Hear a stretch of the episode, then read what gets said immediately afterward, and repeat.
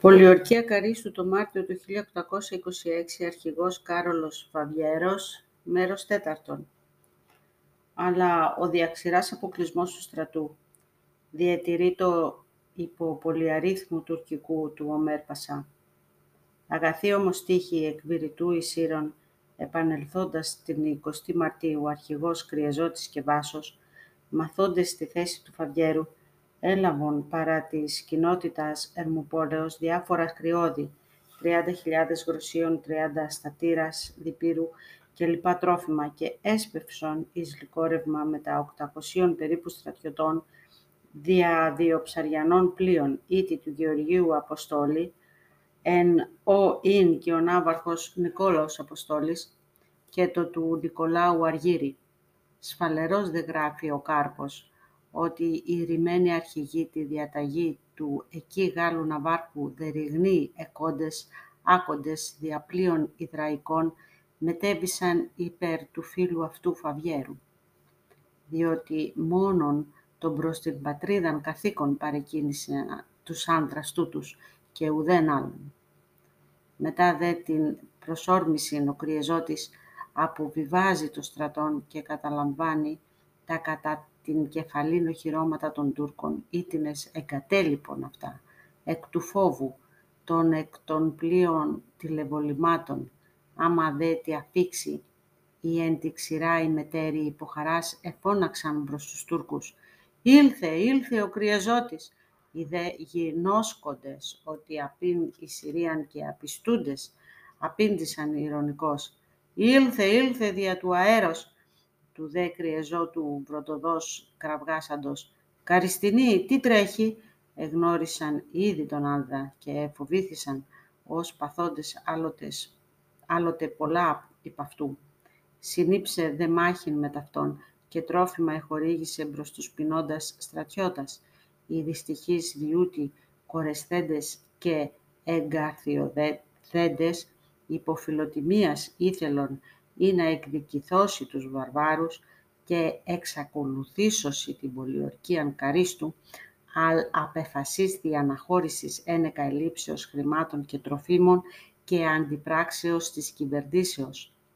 Τότε ο Κριεζώτης εις εξαπάτηση των πολεμίων ποιεί τη νύχτα πειράς πολλαχού του στρατοπέδου και των στρατών μεταβιβάσας εις πεταλίαν αυτός έμεινε τελευταίος μετά του Βάσου και των ψαριανών πλοιάρχων. Ο δε Ομέρ, παρασκευαζόμενος εις απόδρασιν, τη επιούσι μήτε κρυεζότη, μήτε φαβιέρον είδε, και όμως οι Τούρκοι, υποπτευόμενοι στρατήγημα τι, εφοβούντο, πλησιάσε το ελληνικό στρατοπέδο. Μόλις δε περί μεσημπρίαν, περί της αναχωρήσεως των Ελλήνων και έβρον αυτό κενών ούτω τα μένα άτακτα σώματα και το υπηκόν με τα δεκαήμερων αποκλεισμών απήλθον την 29η Μαρτίου εις Αττικήν. Τα δε τακτικά μετά του Φαβιέρου και των πλειώνων τραυματιών εις Τίνων, τα δε του Κρυεζότου εις Άνθρον, κατά την επικρατούσαν δεν γνώμη, έντε καρίστο και λικορεύματι απέθανον τρακόσι άνδρες εκ του πολέμου και των κακοπαθειών, οι δε άτακτοι όσοι θυσμένοι περί τη αυτάς μάχας και κακοπαθίας, ωφέλησαν πολύ των πρωτόπυρων τακτικών στρατών. Λέγεται δε ότι οι Τούρκοι προέτεινον τούτης ή να απελθώσει ελευθέρος, καταλείποντας τους τακτικούς, αλλά και τι πολλάκις προτραπέντες απένευσαν.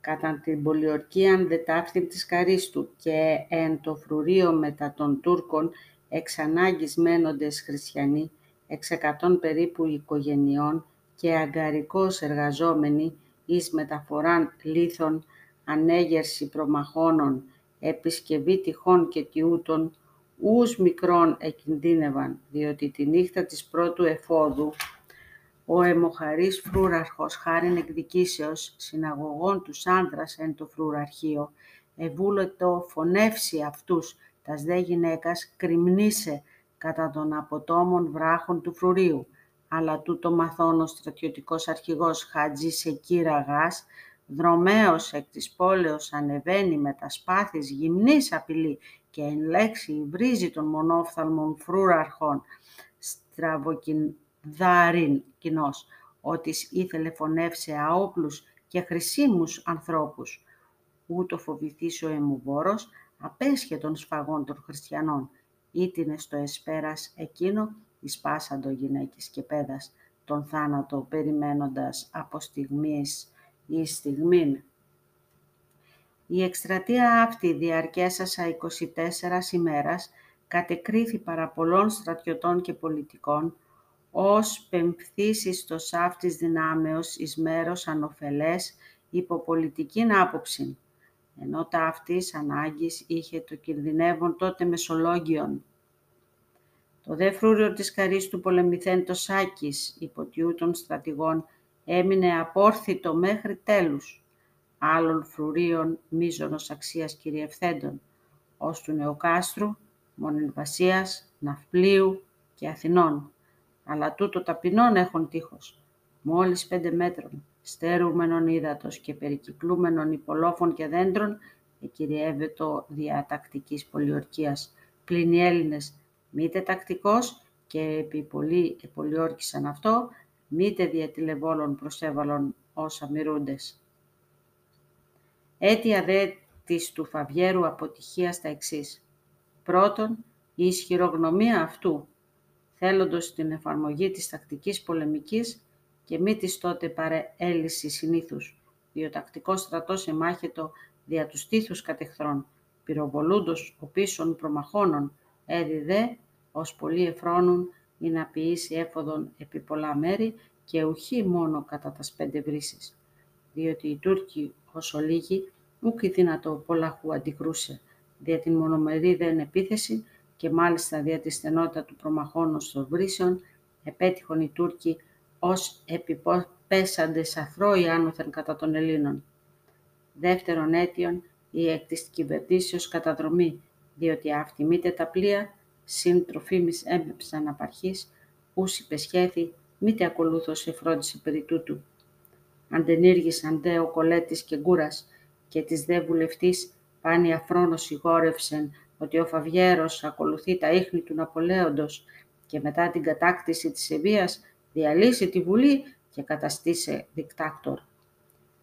Πλην ή και εκυρίευσεν το φρούριον το βεβαίως υπό του απελθόντος με το λίγον συν πολυαρίθμο στρατό ο Μέρπασα, όπερ συνέβη εν λικορεύματι και αιματέωσε τα πάντα ούτω δυστυχής Φαβιέρος προσβεβλημένος ηθικός και δυσανασχετών επί τη φανερά αντιπράξη της κυβερνήσεως μεταβαίνει εκτείνου εις ναύπλιον όπου απολογείται δια της εξής αναφοράς ενή φαίνεται τα αίτια της αποτυχίας και η πολιτική αθλειότης του χρόνου τούτου. Συγγνώμη. Σεβαστά μέλη του εκτελεστικού σώματος. Σας ενθυμίζω τη θέση την οποία αποτελείτε. Σεις είστε η υπέρτατη αρχή του ελληνικού έθνους.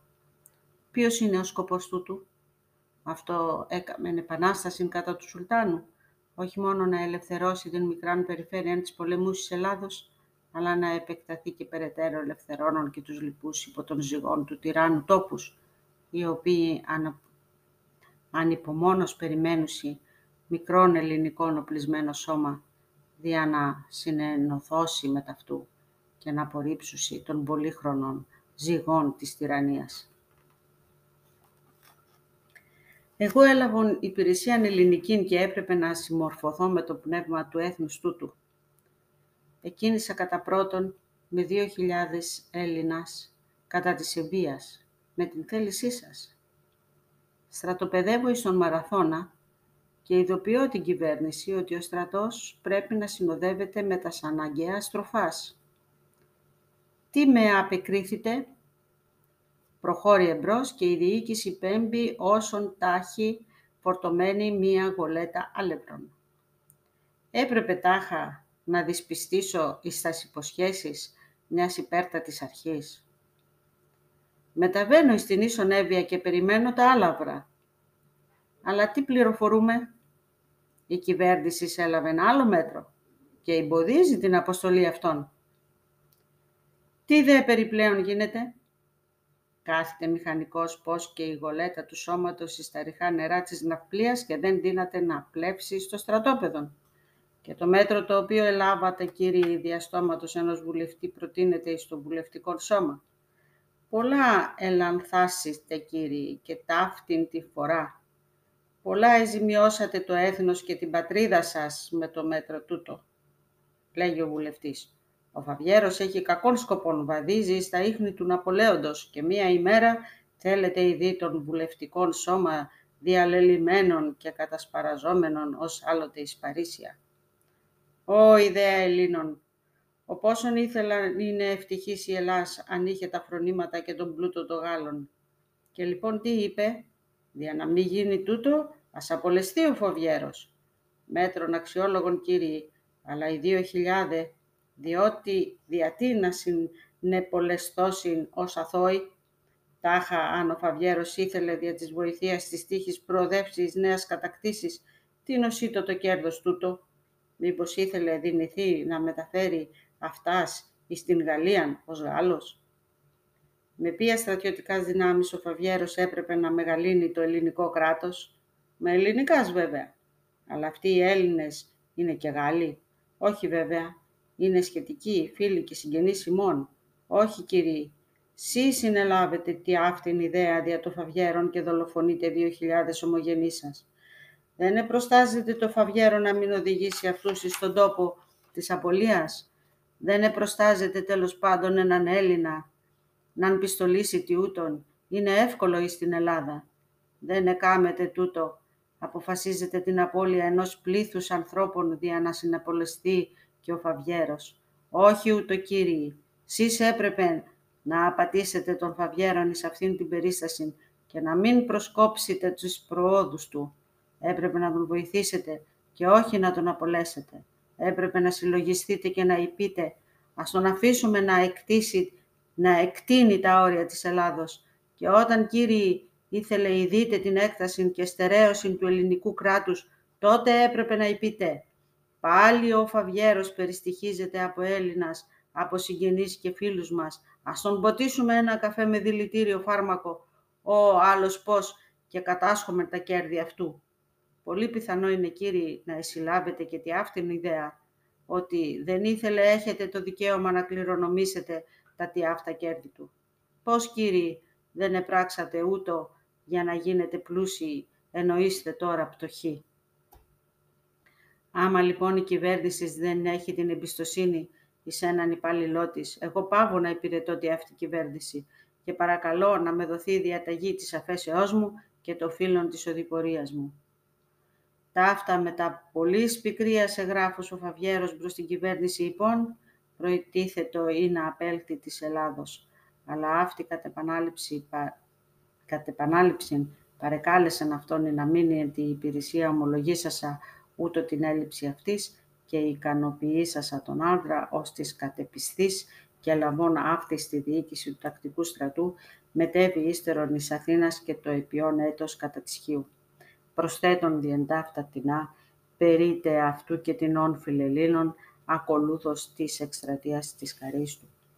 Ο Φαβιέρος εγεννήθη εν Άνση της Βορείου Γαλλίας το 1775, γενόμενος αξιωματικός του Μεγάλου Ναπολέοντας, παρού έλαβε και τον τίτλο του Βαρόνου. Το 1822 ήλθε στην Ελλάδα, όπου μετέσχε του αγώνος, φέρον και το εθνικό ένδυμα αυτής, τον Απρίλιο του 1828 επανήλθε στη Γαλλία, όπου το 1830 διορίστη στρατιωτικός διοικητής των Παρισίων, ήταν υποστράτηγος, αντιστράτηγος και γερουσιαστής. Απέθανε δε την 30 Αυγούστου του 1855, κατά λοιπόν αγαθήν μνήμη εν Ελλάδη, υπέρ εις η γονίσαστο. Διό εγένετο εν Αθήνες επίσημος δοξολογία εν το καθολικό ναό, και διετάχθη πένθος τριήμερων του ελληνικού στρατού. Των Φαβιέρων οικολούθησαν ο της εκστρατείας Καρίστου μετασχών Αθηναίος, Αντώνιος Θυραμένης, λογαγός γενόμενος εκεί και ζών έτη το 1872 παρά τη οικογένεια του Ανδρός. Ο Ρενιόλος προήχθη μεγάλος εν Γαλλία και απέθανε στρατάρχης αυτής εν Παρισί στον Δεκέμβριο του 1869. Ο Μπαραντιέρος είναι Γάλλος εξαβοίας λογαγός του Ναπολέοντος. Ένεκα δε αποτυχίας του πολιτικού σχεδίου απήλθε της Γαλλίας. Μετέσχε της εκστρατείας Καρίστου, όπου ως Ανδρείος και τολμηρός εδραυματίστη κατά την έφοδο, δύο μετέχθη σκέαν, ένθα εμπειρικός χειρούργος έτρωσε αρτηρίαν, εξής συνέβη αιμορραγία και ο θάνατος τον Απρίλιο του 1826. Ο Αλέξανδρος Ιουστίνος είναι εν το Καντίβρ της Γαλλίας, υπήρξε δε αρχηγός του επιτελείου του Φαβιέρου, εκπαίδευτος, ικανός, ευγενής και μεγαλοφρόνος. Απέθανε δε ενάργη 25 Ιουλίου 1830. Ο Φραγκίσκος Ανδριέτης είναι εκ του Βουρών Πεδεμοντίου αξιωματικός του Ναπολέοντος, πεπαιδευμένος και Ανδρείος ελθόνης στην Ελλάδα 1825. Ιδομήκησε εν τη εκστρατεία Καρίστου, όπου και τραυματίστη. Απέθανε εν Τρυπόλη την 5η Αυγούστου 1843. Ο Ιωάννης Λαμπέρτης ή το εκραβένης του παπικού κράτους. Ήλθεν στην Ελλάδα μετά του πρίγκιπος Παύλου Ιού του Λουκιανού Βοναπάρτου. Οικολούθησε των Φαβιέρων εν τες εκστρατείες. Απέθανε εκ νόσου εν Κύθνο την 3η Νοεμβρίου 1842. Απόστρατος λοχαγός του Υπηκού και υπότης του Σωτήρους. Και εδώ τελείωσε το κεφάλαιο για αυτή την εκστρατεία από το βιβλίο «Ιστορία της νήσου Εύβοιας» του Κωνσταντίνου Γουναρόπουλου.